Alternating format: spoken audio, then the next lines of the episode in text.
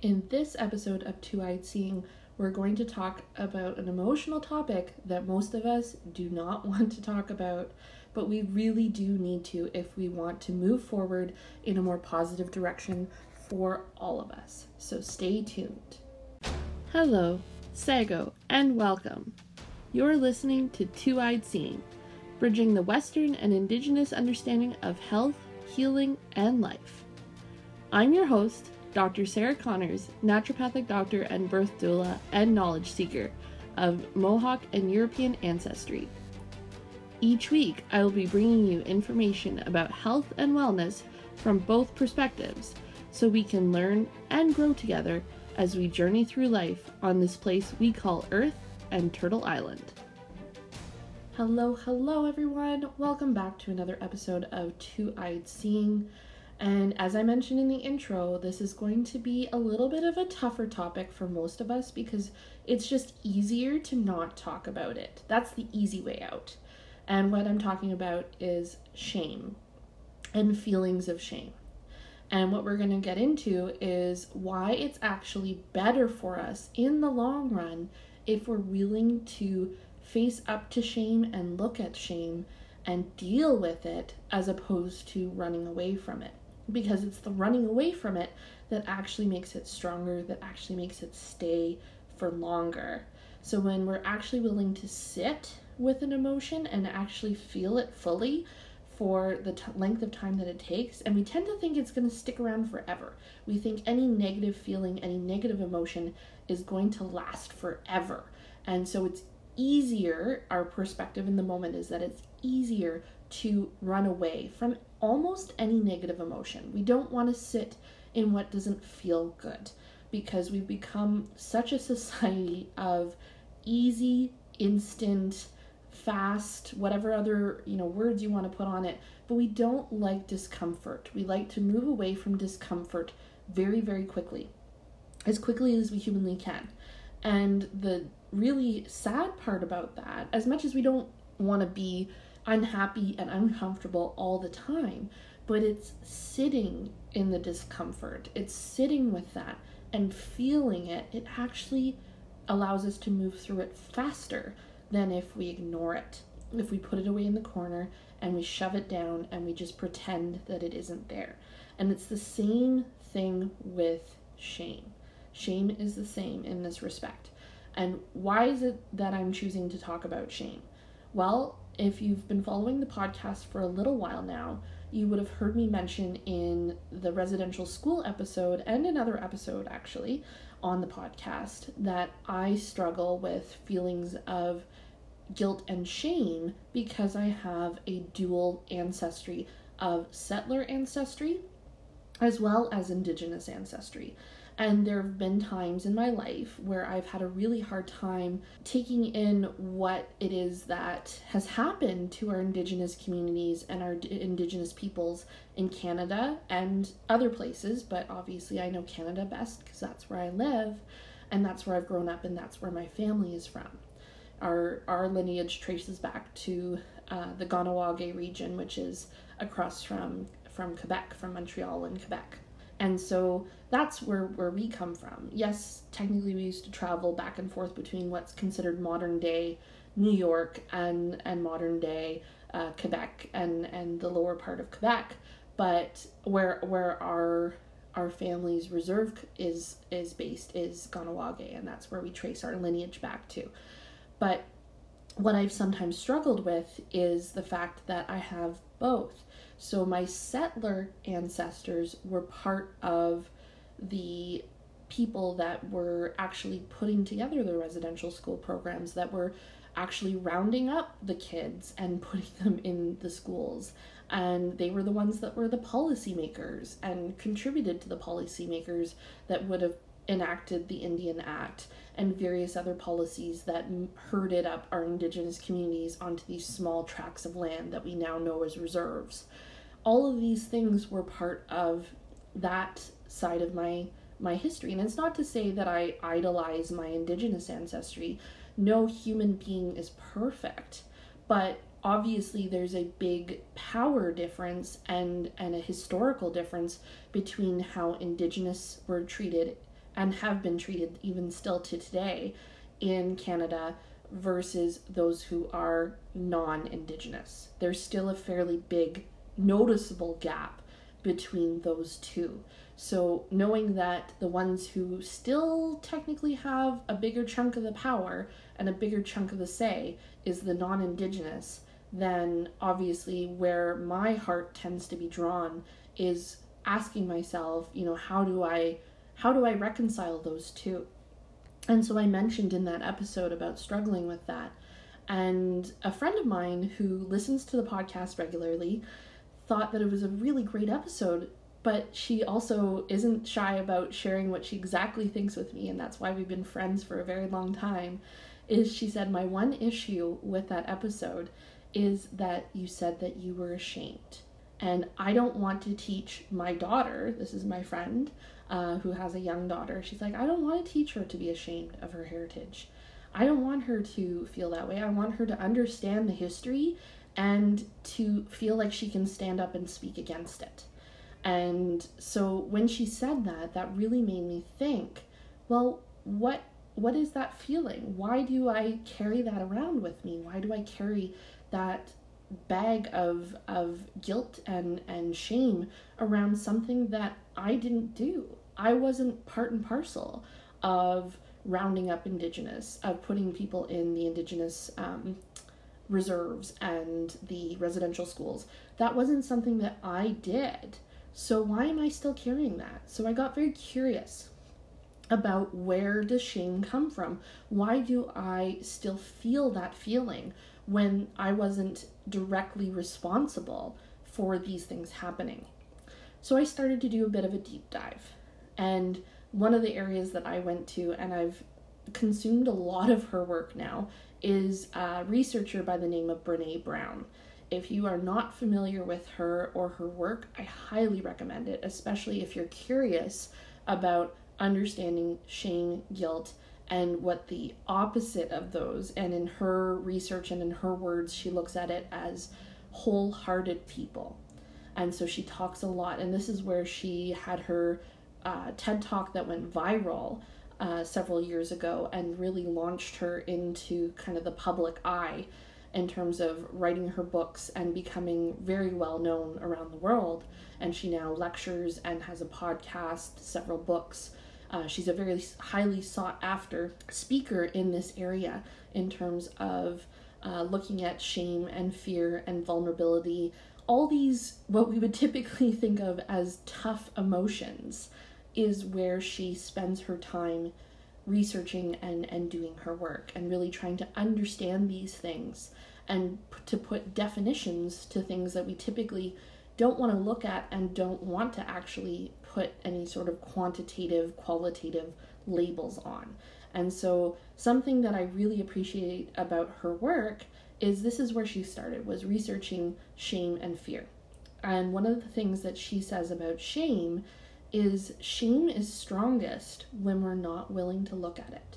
That's where shame has its power, is when we're not actually willing to pull back the curtain and investigate it further. It likes the fact, it it thrives in the fact that you're not willing to actually talk about shame and to pr- process it and move through it.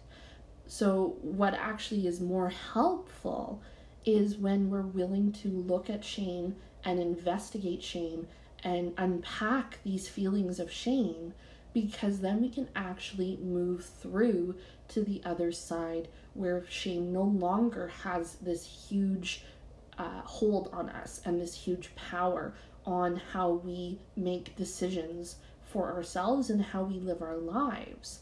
And a really good example that she uses in one of her talks is she talks about the example of how most of us have had at least one, if not several, significant shaming events happen to us in elementary school. And typically, not always, but typically what it was was around a creative or artistic endeavor. And what we ended up taking from that particular interaction with a teacher or another adult that we looked up to is that we internalized that and started telling ourselves a story of I'm no good at this.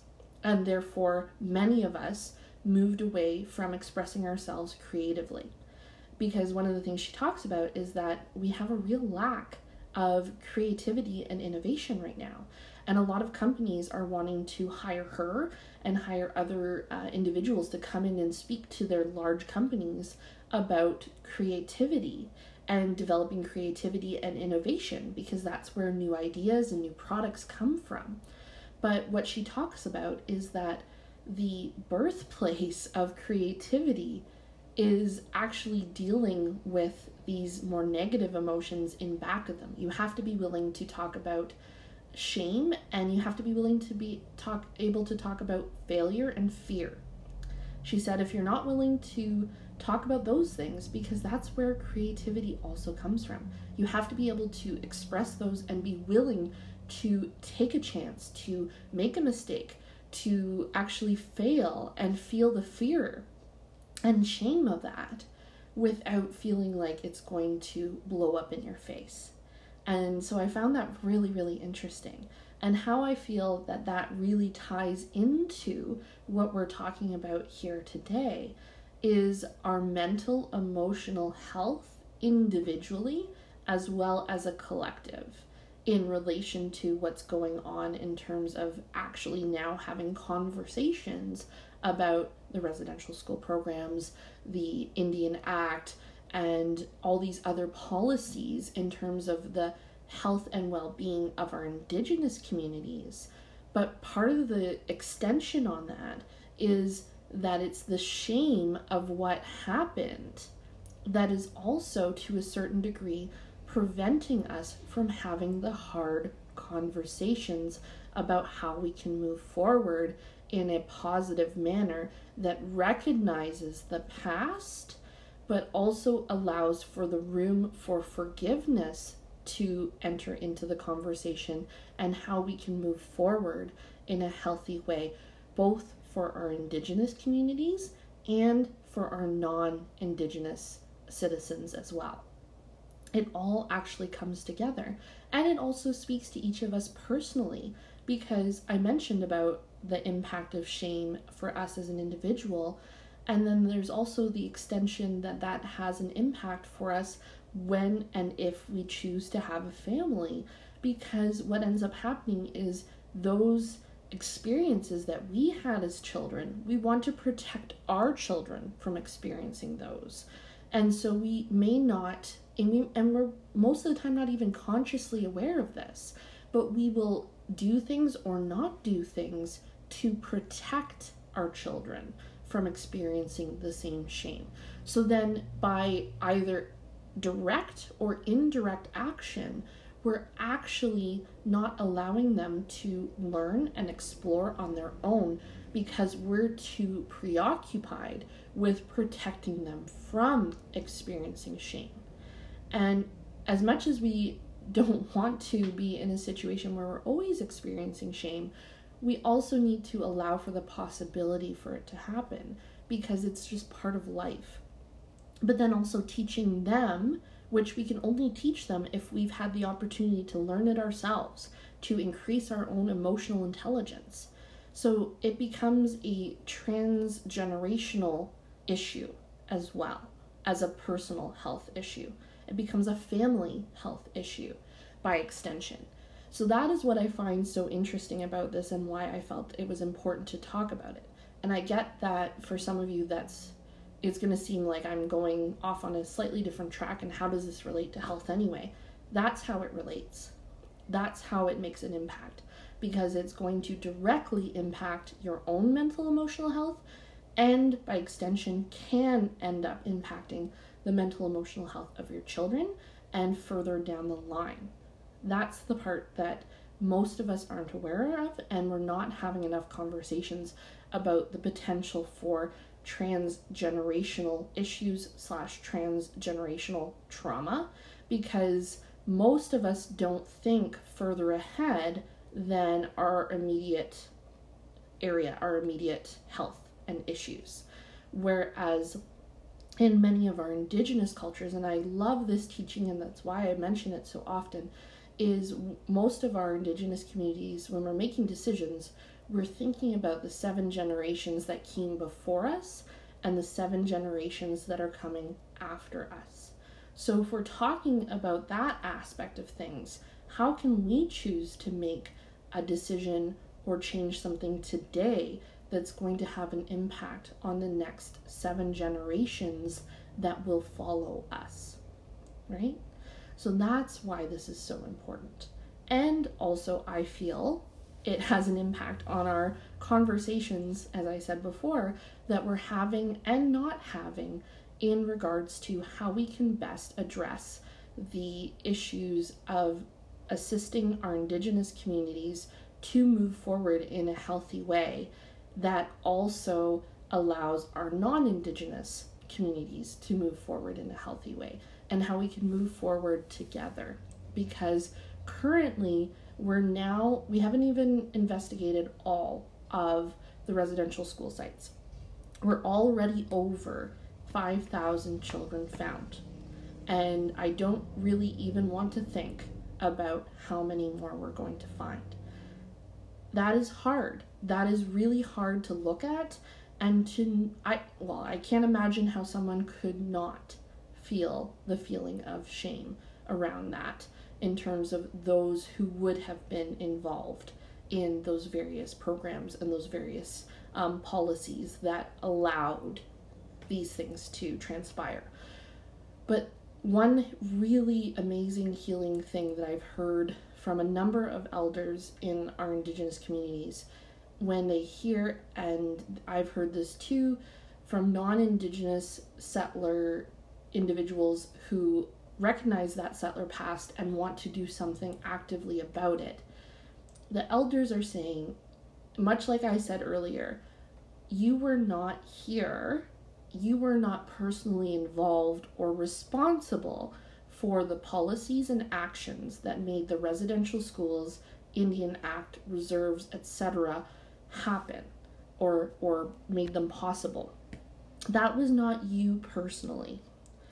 So instead of feeling feelings of shame and guilt, why don't we instead move forward in a way that we start to dismantle the policies and things like the Indian Act that have been around for a very long time now.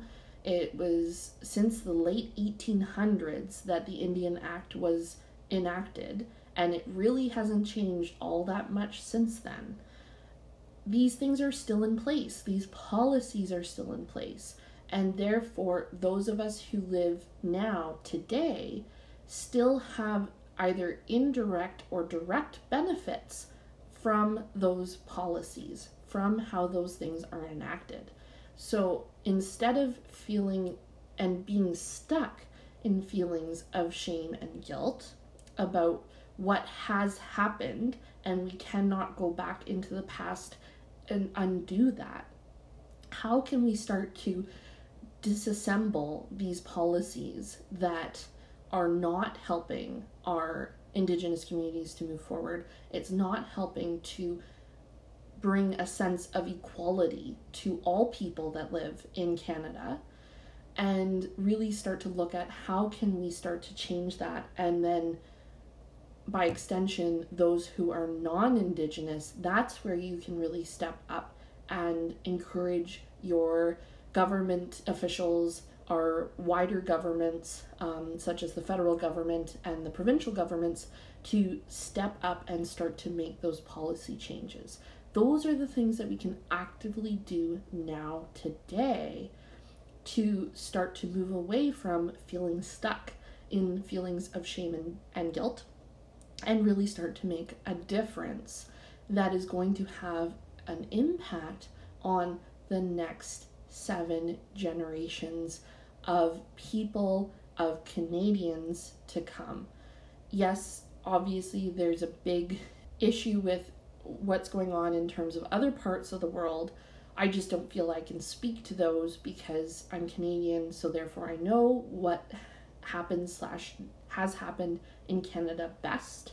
But I also know that things are not great for indigenous in other areas of the world as well, in the States, in Australia, um, in southern uh, South America. There are everyone's been impacted in some way or another, but like I said, I feel more comfortable speaking to Canadian issues. But that doesn't mean that we can't, wherever we are, take responsibility and start to decide how we can move forward differently and do things differently.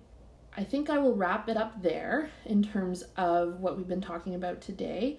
I do hope that this does make an impact for you and that you're able to take some of these ideas and work with them and think about them and think about how we can potentially both come together as a collective to improve the collective health of our society and also how you can potentially eh, apply this to yourself and to your own family.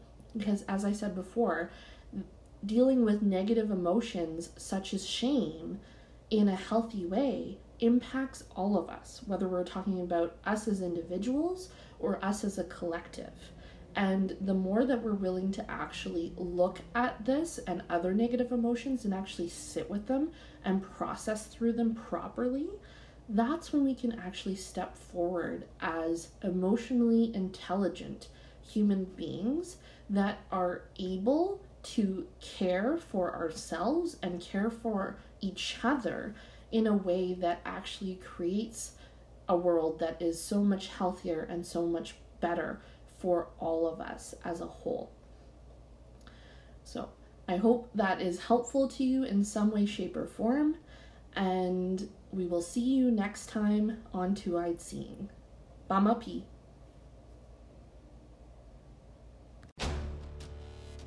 Thank you, Nyawa, for listening to Two Eyed Seeing. Leave me a comment, and if you feel called to, please leave a review in iTunes and subscribe to this podcast. If you have questions about the episode or suggestions for upcoming podcasts, please reach out to me at www.sarahconnorsnd.com.